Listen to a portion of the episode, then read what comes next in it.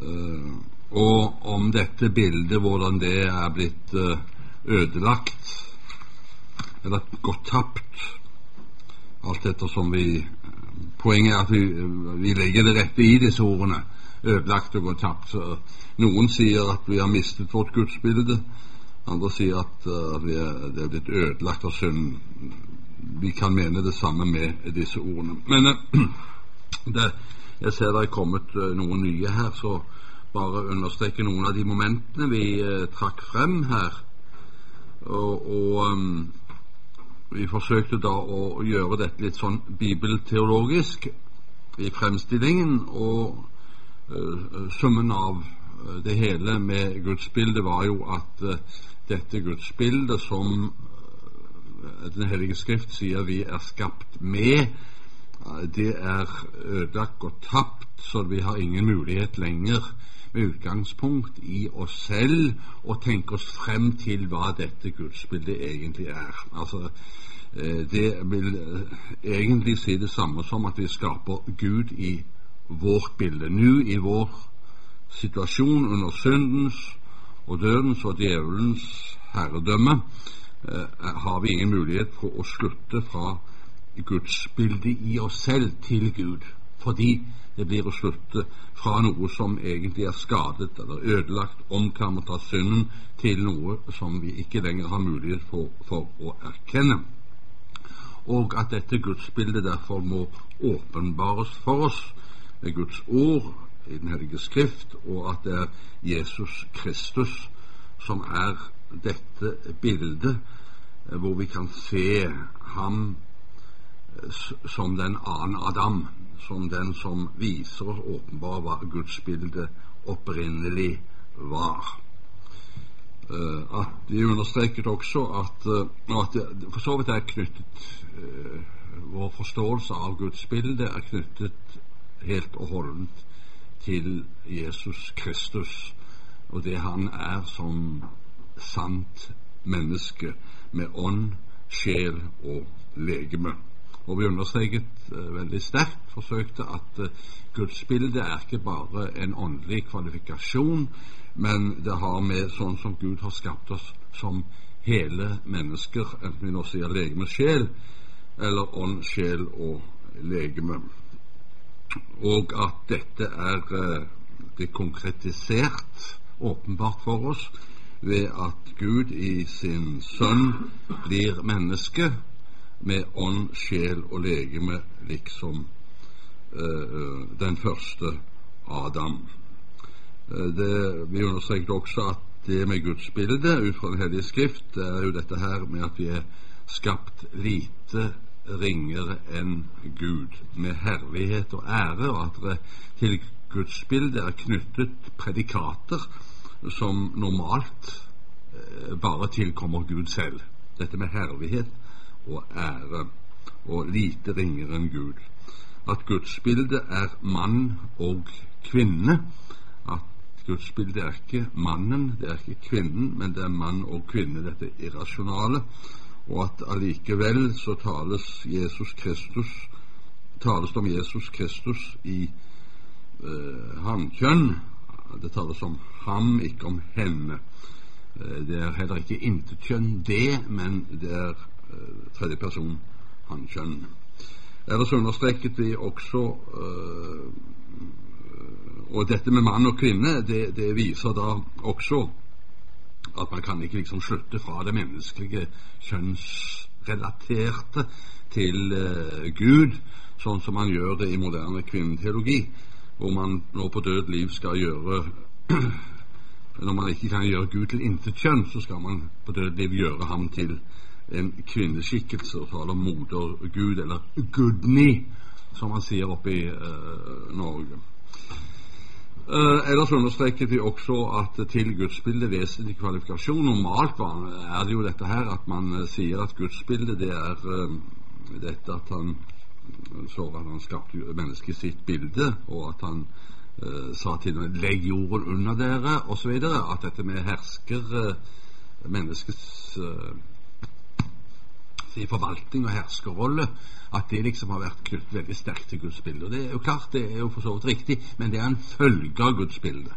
Jeg understreker at det er en følge av at vi er skapt til Guds, vi er skapt til Guds bilde, og derfor får vi denne myndighet fra Gud til å, til å utforske og uh, herske over skapningen på hans vegne, før vi falt i synd. Ellers understreker vi at uh, vel kanskje Jeg har uh, iallfall lyst til å understreke at et meget avgjørende moment ved gudsbildet, det er jo nettopp den, den uh, På tross av at det hele mennesket er dette med talen. Dette med at Gud det første han gjør, er å tale til mennesket, og at talen og hans ord er uh, avgjørende for å ha samfunn med Gud. Det som konstituerer altså språket, dette mulige kommunikasjonen, eh, som er enestående for oss mennesker, eh, det er dette at vi på en måte gjennom talen kan komme på innsiden av Gud og erkjenne Hans åndelige vesen, hans hjerte, så å si. Hvordan han tenker, hvordan han føler, eh, dog eh, innenfor de begrensninger som han selv har satt, selvfølgelig. Og på den annen side hvordan uh, Guds hjerte åpenbares for oss, og hvordan vi da på vår side kan åpenbare vårt hjerte for ham, og at samfunnet kommer i stand ved talen. Og det er jo da det reflekteres da også i det menneskelige relasjonsforhold, hvor det er talen som konstituerer uh, alt som har med oss mennesker imellom, og er også grunnleggende for vitenskap og kultur, for utvikling, for at vi i det hele tatt skal kunne legge skaperverket under oss. For så vidt som tale og tenkning, vitenskap og forskning, kultur, kjærlighet, også alt dette, det henger sammen med talen som noe grunnleggende. Og til slutt så talte vi da om arvesyndens forbannelse, hvordan den er kommet inn og har ødelagt eh, alle disse relasjonene, dette gudsforholdet, og hvordan den har forstyrret de muligheter som ligger i gudsbildet, slik at det er blitt pervertert. De gamle snakket om korruptio nature, altså at naturen er blitt korrumpert, så å si. Og til slutt, helt til slutt så understreker vi da også Det kom frem også i samtalen at det var nødvendig å, å, å nyansere der og det som også reformatorene gjør, Skriften gjør, reformatorene gjør, at én ting er vår natur, en annen ting er synden. Det er to entiteter som ikke på en måte smelter sammen til ett og er én entitet, men det er alltid vår natur, som er skapt av Gud i Hans bilde, som nå omklamres og beherskes av synden og døden og djevelen. Eh, så det er ikke slik at eh, dette er blitt, eh, blitt en enhet, slik at slik at vi ikke lenger kan snakke om Guds bilde i oss. Eh, da ble jo poenget Da vil det jo føre til at vi ikke lenger eh, skal vi si, kan si vi er skapt i Guds bilde. Men vi er skapt i Guds bilde.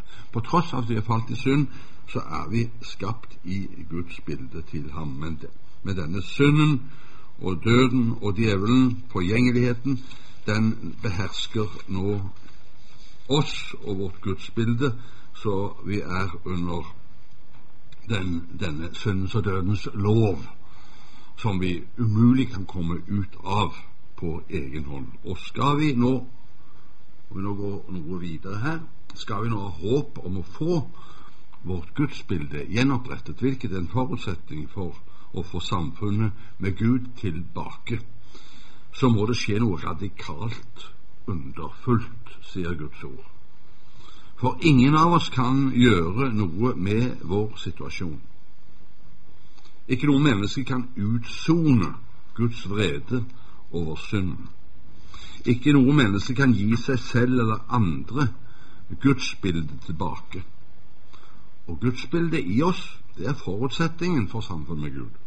Det var derfor Gud skapte oss i sitt bilde. Det er bakgrunnen for at Gud nå etter evangeliet sin kjærlighet griper inn for å redde oss. Og det sier noe om hvor alvorlig tap av gudsbildet er, og hvor alvorlig vår synd er. At han selv måtte gå ut av sin høye bolig med sin egen sønn, sin enbårne sønn, og komme her ned, eller inn i vår verden, og lide og dø for våre synders skyld og for vårt ødelagte gudsbildes skyld.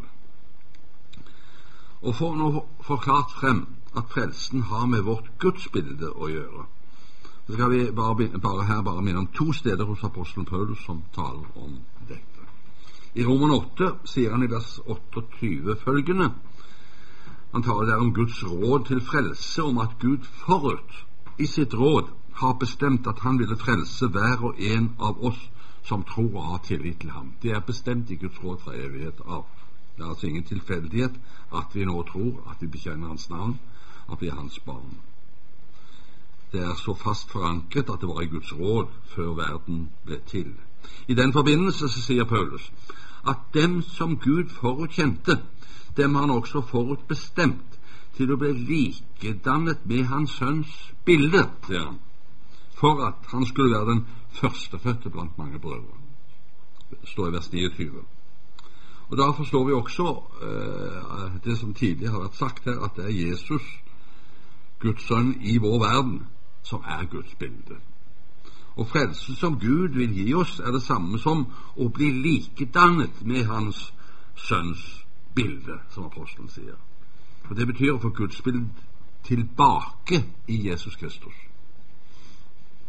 Det andre stedet hvor apostelen Paulus taler om dette, som jeg her vil nevne, det er i Kolossenserbrevets tredje kapittel. Der sier han i vers 10 at vi som kristne har ikledd oss det nye mennesket som fornyes til kunnskap efter sin skapers bilde. Og Han sier i neste vers 11 at, at uansett hvilken rase eller hudfarge et kristent menneske har, så er Kristus alt og i alle. Da blir det også klart at det nye mennesket etter Guds bilde, det er Jesus Kristus. Sann Gud og sant menneske kommer til vår verden. Å bli frelst, det er altså det samme som å ikle seg det nye mennesket. Det er den eh, tankegangen. Ikle seg dette nye mennesket, vil jeg si å få Guds bilde tilbake. Å bli menneske ja, fordi eh, synden og tapet av Guds bilde er så alvorlig at ingen av oss har mulighet til å gjøre noe med det på egen hånd, så har altså Gud etter sitt evige råd besluttet at Han vil gripe inn for å gjøre noe med det. Og det kan etter Guds hellige, eget hellige råd bare skje ved at Guds sønn blir menneske i Guds bilde. Og ved at det Jesus gjør, altså at han blir kød kjød og blod. Dermed blir han den annen Adam, sånn som var skapt i Guds bilde, med ånd, sjel og legeme. Så blir Gud menneske med ånd, sjel og legeme i, i vår verden.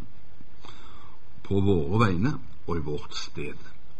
Og etter Guds råd må det skje her i verden, hvor synden hersker, og hvor vi er. Derfor kommer Han til oss. Derfor kommer Guds sønn til verden og ikler seg kød og blod. Når Jesus kommer, så oppfyller han all rettferdighet for Gud i vårt sted, og er som det menneske som Gud har skapt i sitt bilde. Derfor understreker Bibelen så sterkt at Jesus var sant menneske, med alt det tilhører å være menneske etter Guds vilje. Han er unnfanget og født til verden av en kvinne med menneskeslektens kjød og blod. Han har vært igjennom alt det det innebærer å være menneske. Han er prøvet i alt som oss, sier Guds ord, og uten synd, Hebreerne 4,15. Og Jesus sa jo selv 'Hvem kan overbevise meg om synd?' Johannes 8, 46. For han var i Guds bilde liksom Adam før han syndet. I Jesus som sann Gud og sant menneske ser vi altså både Guds herlighet og ære, og vi ser menneskets herlighet og ære, som det var skapt i Guds bilde. Alt dette gjør Gud uten vår fortjeneste, av kjærlighet og for vår skyld og til sin ære. For vi er maktesløse under synden og med et ødelagt gudsbilde, omklamret av synden, døden og djevelen. Og Derfor kan vi ikke være Guds lov lydig, fordi vi har mistet dette bildet. Derfor kommer Han i vårt sted, og fordi Han er i vårt sted, så kan Han også fordømme synden og oppfylle alt det Guds bilde er, og det Guds lov krever. Det gjør Han i vårt sted. Nå ser Gud på Jesus Kristus og det bildet av Gud som Han er. Gud ser på Jesus som står der i vårt sted, og lar det bli oss til del når vi tror og tar imot det Guds ord sier, uten at vi har noen gjerninger eller fortjenester å komme med. Han frelser oss på tross av vår ugudelige natur og på tross av vår synd, på tross av vårt tapte gudsbilde. Tror vi på ham, setter vi vår lit til det Guds ord sier, så er det vårt. Og han hjelper oss ved sin gode Hellige Ånd til denne tro. Derfor sier Paulus da i Roman 8,3.: For det som var umulig for loven, idet den var maktesløs ved kjødet, det gjorde Gud.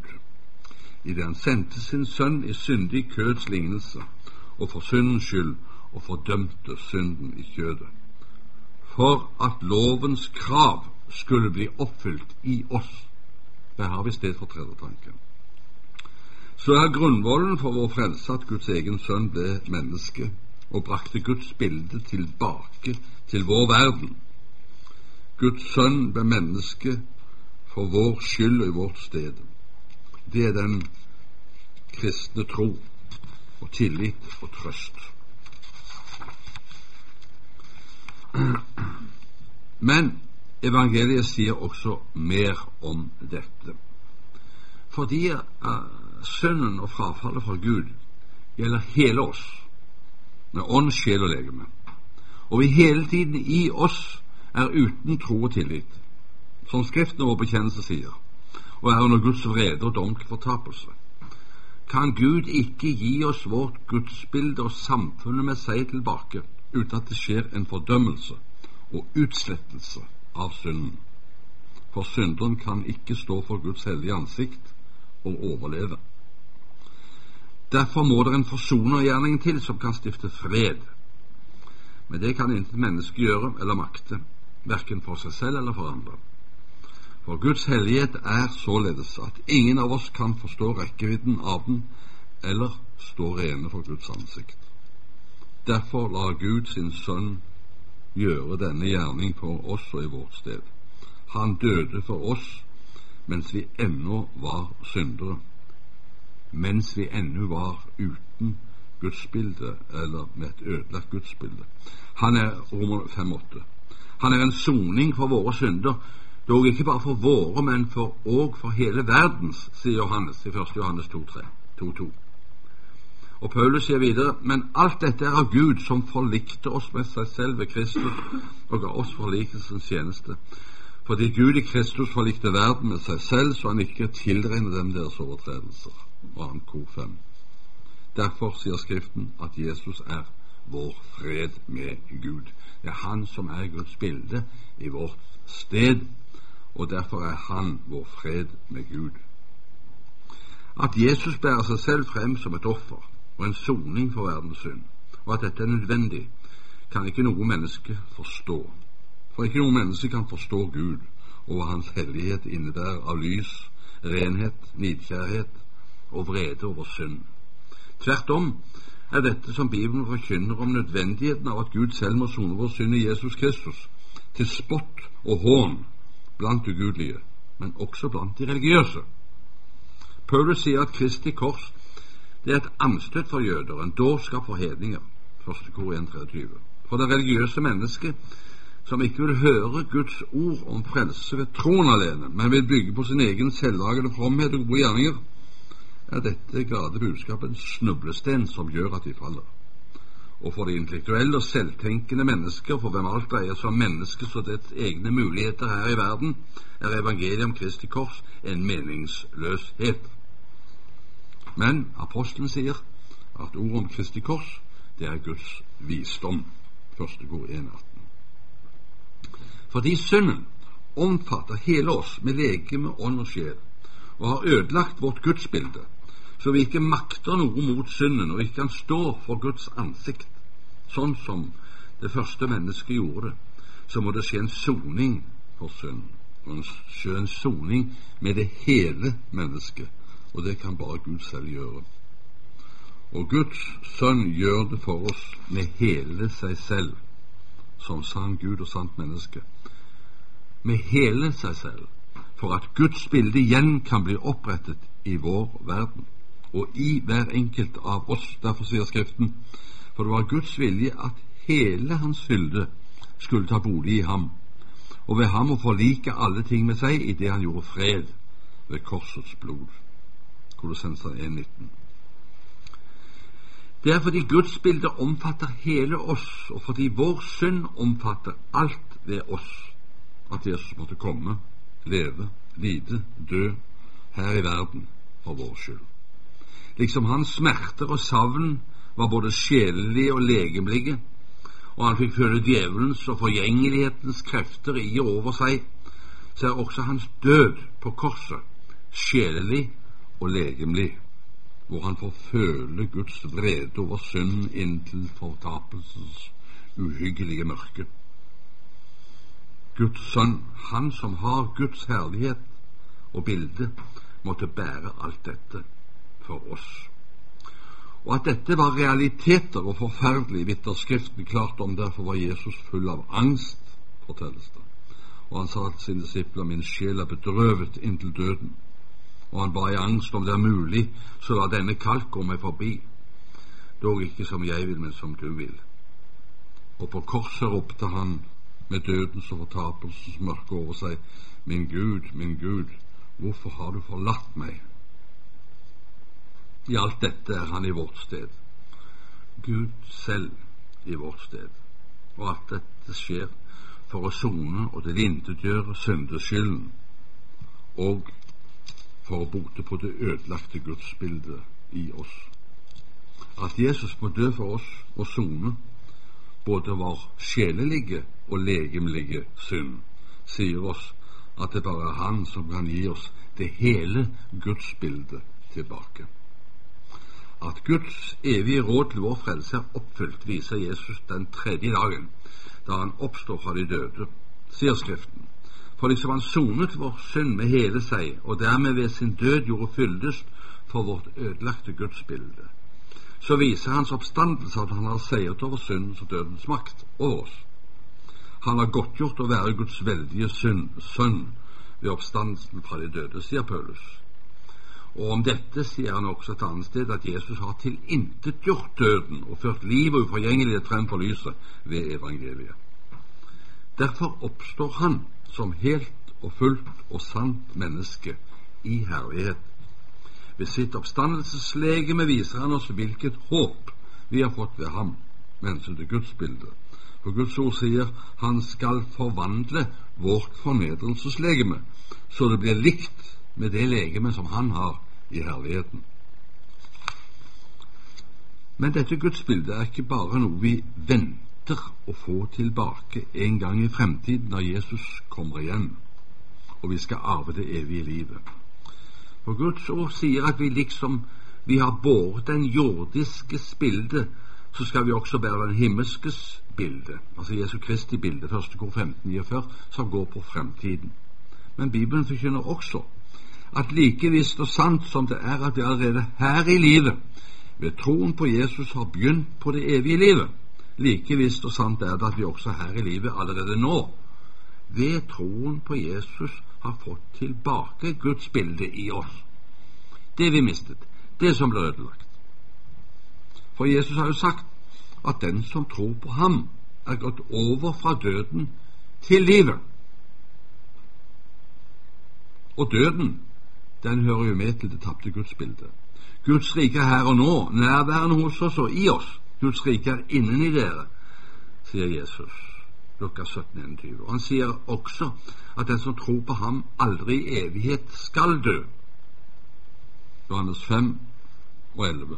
Det er bakgrunnen for det Paulus sier, som vi siterte noe tidligere, Han taler om at vi som troende kristne har avkledd oss det gamle mennesket og ikledd oss det nye, som fornyes etter vår skapers bilde. Kolossenserne 3.10. Han sier også at vi som troende kristne etter Guds råd er blitt likedannet med Hans Sønns bilde. Romerne 8.29. Og vi skal ikle oss vår Herre Jesus Kristus. Romerne 13.14. Og han sier at vi som troende kristne som skuer Herrens herlighet som i et speil, blir forvandlet til det samme bildet. 2. Kor 3.18. For å gripe denne hemmelighet må Guds ånd opplyse oss og gi oss kunnskap, forutsetter Skriften. Og det gjør han i dette spørsmålet dersom vi går litt tilbake og stanser opp ved det som vi noe tidligere har sagt om språket og talen som det vesentlige trekk ved Guds bilde. Her kommer liksom det igjen. Språket og talen var gitt oss til samfunn med Gud, sa vi. Uten språk og tale intet Guds forhold. For Gud åpenbarer seg og meddeler seg til oss gjennom det Han taler til oss. Det er det Gud sier. Det Han taler som åpenbarer Hans velgjerninger mot oss i historien. Ellers så visste vi det ikke. Hans undre. Uten Guds tale til oss visste vi verken om Hans skapelse, vår synd, eller om Jesus som Guds frelse. Derfor har Han utvalgt seg profeter og apostler, og derfor kalles Jesus for Ordet. Denne hemmelighet er en stor og velsignet sannhet, for den Guds ånd får åpenbare det for. For det ord fra Gud gjør og virker alt, både skapelse, oppholdelse og frelse. Dette ord er som et lys i vårt mørke, sier apostelen. Men mørket tar ikke imot dette lys, sier Johannes. Johannes 1, 5 og 11. Derfor må det skje et under med oss fra Gud dersom vi skal høre Guds røst og tale og la lyset slippe inn i vårt hjerte og omvende oss til ham. Derfor sier apostelen Johannes men alle de som tok imot ham, ga han rett til å kalles Guds barn, de som tror på hans navn. Og de er født ikke av blod, heller ikke av kjøsvilje, heller ikke av mannsvilje, men av Gud, sier han. Johannes 1, 12 og 13. Dette ord fra Gud, som Jesus Kristus er, bærer all guddommelig hemmelighet og herlighet i seg. For dette ord sier at det som var umulig for oss, det gjorde Gud, som vi siterte Roman 8,3. Fordi vi i synd har ødelagt vårt gudsbilde og ikke er i stand til å opprette dette igjen, så forkynner dette ord fra Gud at Gud selv gjør det for oss og i oss fordi vi har mistet samfunnet med Gud og ikke selv er i stand til å opprette dette samfunnet igjen, forkynner ordet fra Gud at han selv oppretter dette samfunnet med seg igjen. Guds tale til oss i sitt ord har den samme kraft og virkning som ved skapelsens morgen. Da sa Gud, det blir lys, og det ble lys. Første Mosek 1.3. For han talte, og det skjedde. Han bød, og det sto der. Salme 33,9. Guds ord har altså den kraft og den makt i seg at det bringer det det nevner. Av den grunn kan Paulus si For Gud som bød at lys skulle skille frem av mørket, eh, henvisning til skapelsen. Han er den som også har latt det skinne inn i våre hjerter for at kunnskapen om Guds herlighet i Kristi åsyn skulle stråle frem fra oss. 2. kor 3.6. Når Gud sier noe og byder at noe skal være eller skje, så er det, og så skjer det. Slik er det også med vårt gudsbilde. Når Gud byder og sier at vi som tror på Jesus Kristus, har fått syndenes forlatelse og har blitt Hans barn av nåde, og Han har tatt oss inn i samfunn med seg igjen, så er det en klippefast sannhet som ingen kan omstøtte. Og dette Guds ord er kommet til oss i Jesus Kristus, så vi kan se, ta og føle på det, og med egne øyne se Guds velgjerninger i hans lidelse og død på korset, og hans oppstandelse for vår skyld. Derfor sier apostelen Johannes det som var fra begynnelsen, det som vi har hørt, det vi har sett med våre øyne, det som vi skuet og våre hender følte på om livets ord. Og livet ble åpenbart, og vi har sett det, og vitner og forkynner dere livet, det evige, som var hos Faderen og ble åpenbart for oss. Men vårt samfunn er med Faderen og med Hans Sønn Jesus Kristus. 1. Johannes 1, 1-2. Fordi ingen kan være i samfunn med Gud uten å være i og ha Guds bilde, er det samfunn vi nå har med Gud ved Hans, ved hans ord, det samme som at vi har fått vårt gudsbilde igjen. Altså, fordi ingen av oss kan være i samfunn med Gud uten å være i og å ha gudsbilde, så er det samfunn vi nå har med Gud i og ved Guds ord, det samme som at vi har fått vårt gudsbilde igjen. Dette er Guds års hemmelighet og til velsignelse for oss.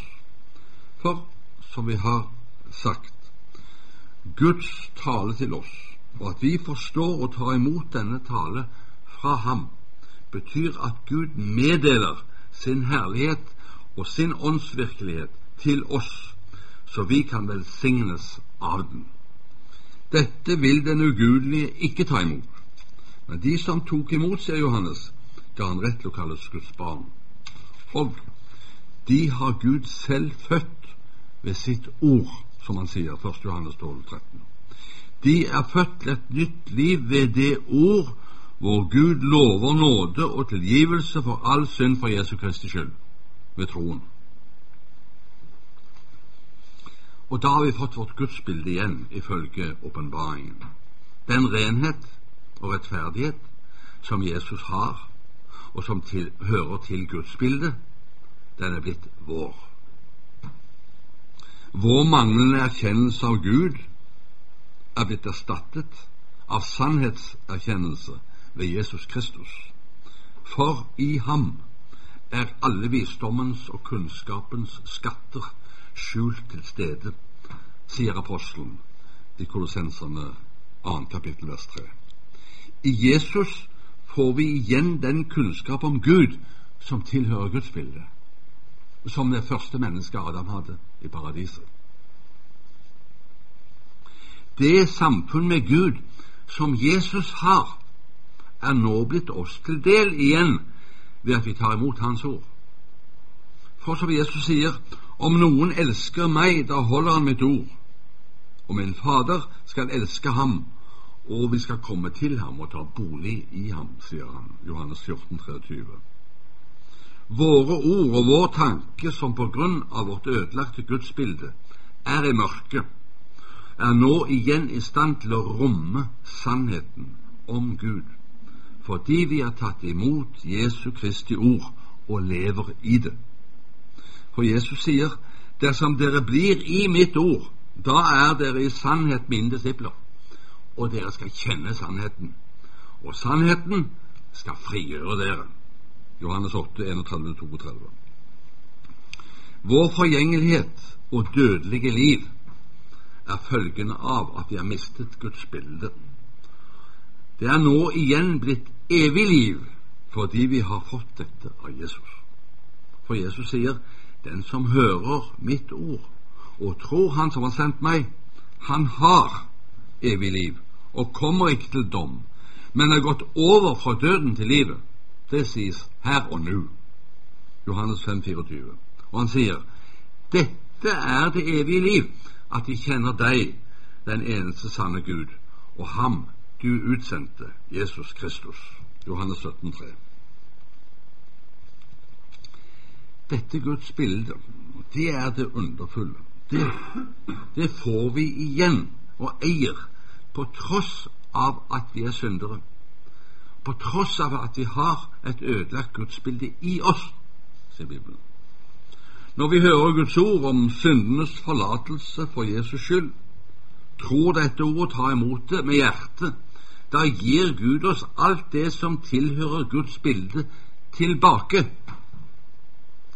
da skjer det som apostelen sier.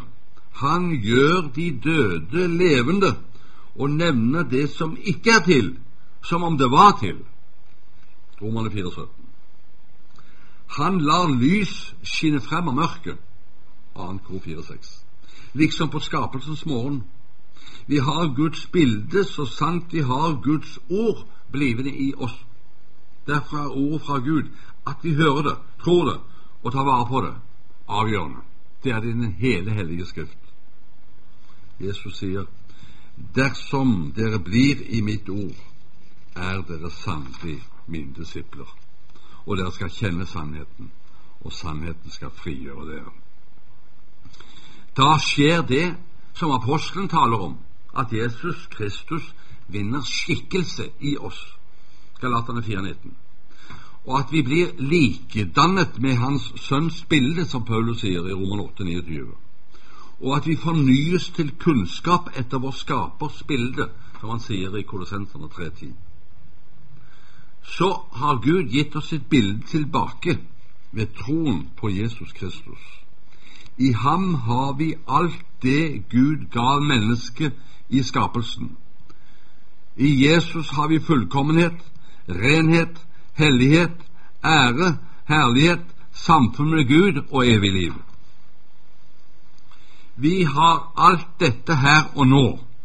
Det er derfor Bibelen også taler om at vi ved troen har fått rett til å bli Guds barn, Johannes 1,12, og at vi er arvinger og Jesu Kristi medarvinger, Romerne 8,17. Et veldig ord, om vi bare tenker på det, at det som Jesus, det som Jesus Kristus har som Guds evige sønn og arver, det skal vi arve også, for vi er medarvinger. Så alt det han har fått, det også skal vi få. Og Derfor har han var Faderens høyre hånd som sann Gud og sant menneske i vårt sted som et pant på det vi har fått her og nå, og som skal bli virkelig i herligheten.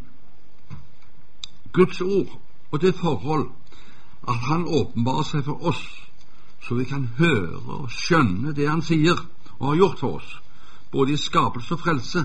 Det er altså grunnleggende for vårt gudsbilde. Her kommer dette med ordet og talen som grunnleggende gudsbilde tilbake hele tiden.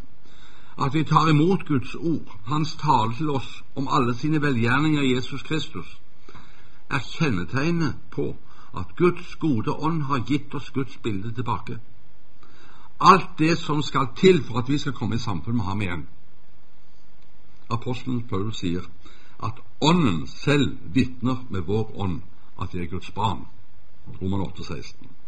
Vi kan altså aldri selv granske om vi har fått igjen vårt gudsbilde. For vi er syndere, og det blir vi til vår dødsdag.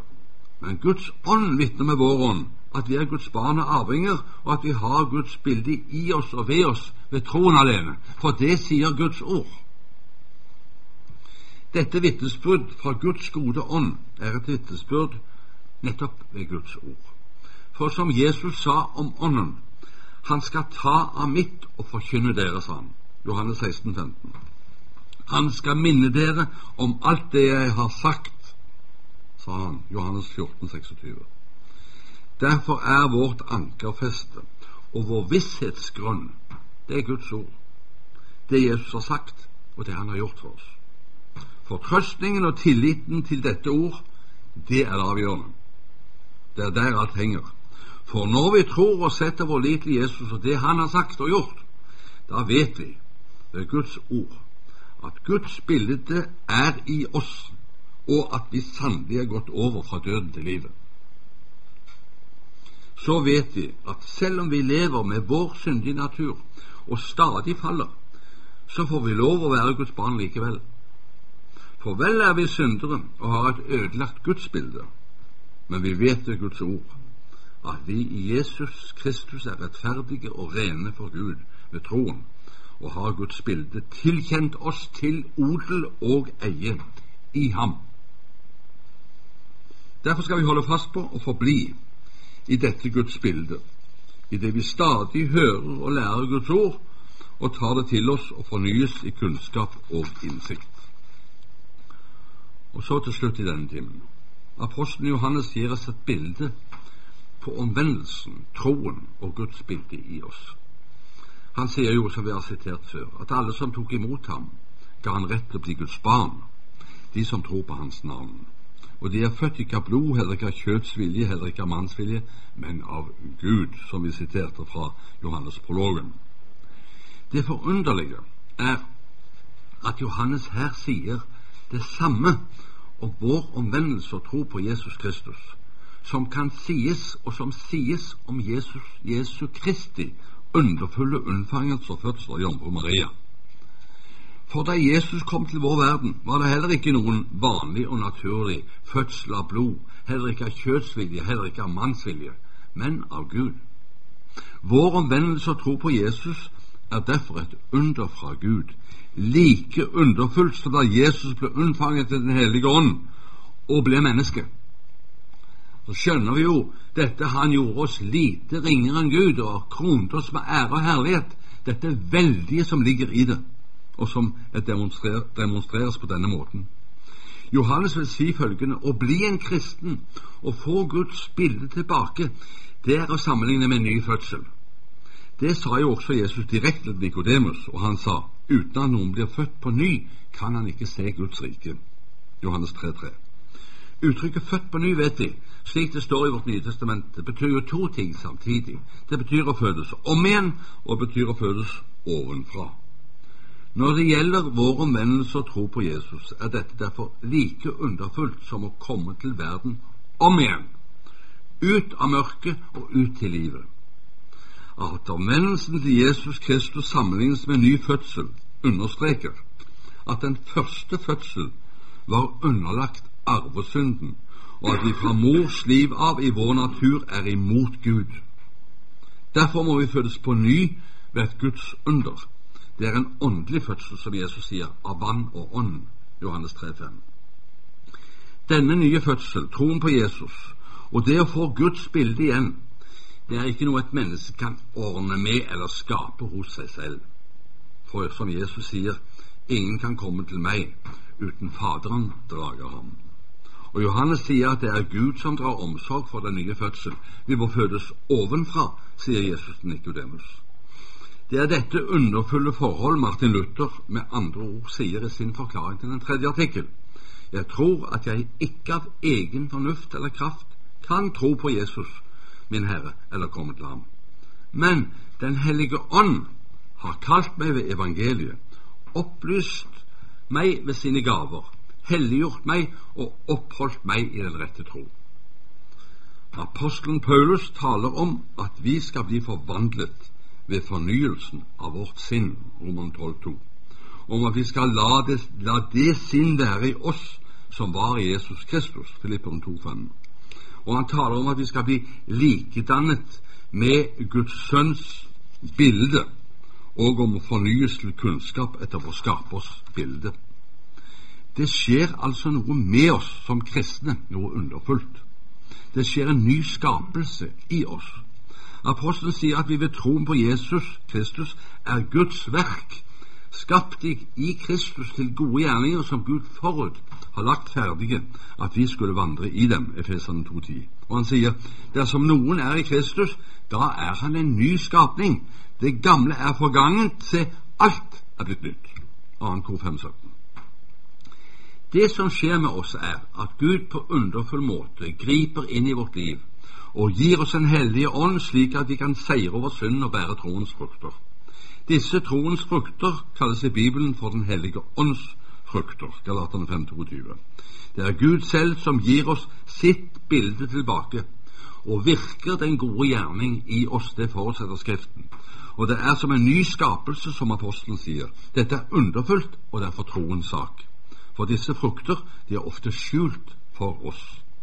Og så helt til slutt Derfor må vi tro det Jesus sier. Jeg er vintreet, dere er grenene. Den som blir i meg og jeg i ham, han bærer meget frukt, for uten meg kan dere ikke gjøre. Intet gjøre. Og frukten i god gjerning, det er frukter for Gud og til vår nestes beste, og ikke til selvbeskuelse og til falsk selvtilfredsstillelse. Så tror vi fullt og fast på det ordet sier, at Gud har gitt oss sitt bilde igjen, og at Han drar omsorg for at vi holdes fast i dette bildet.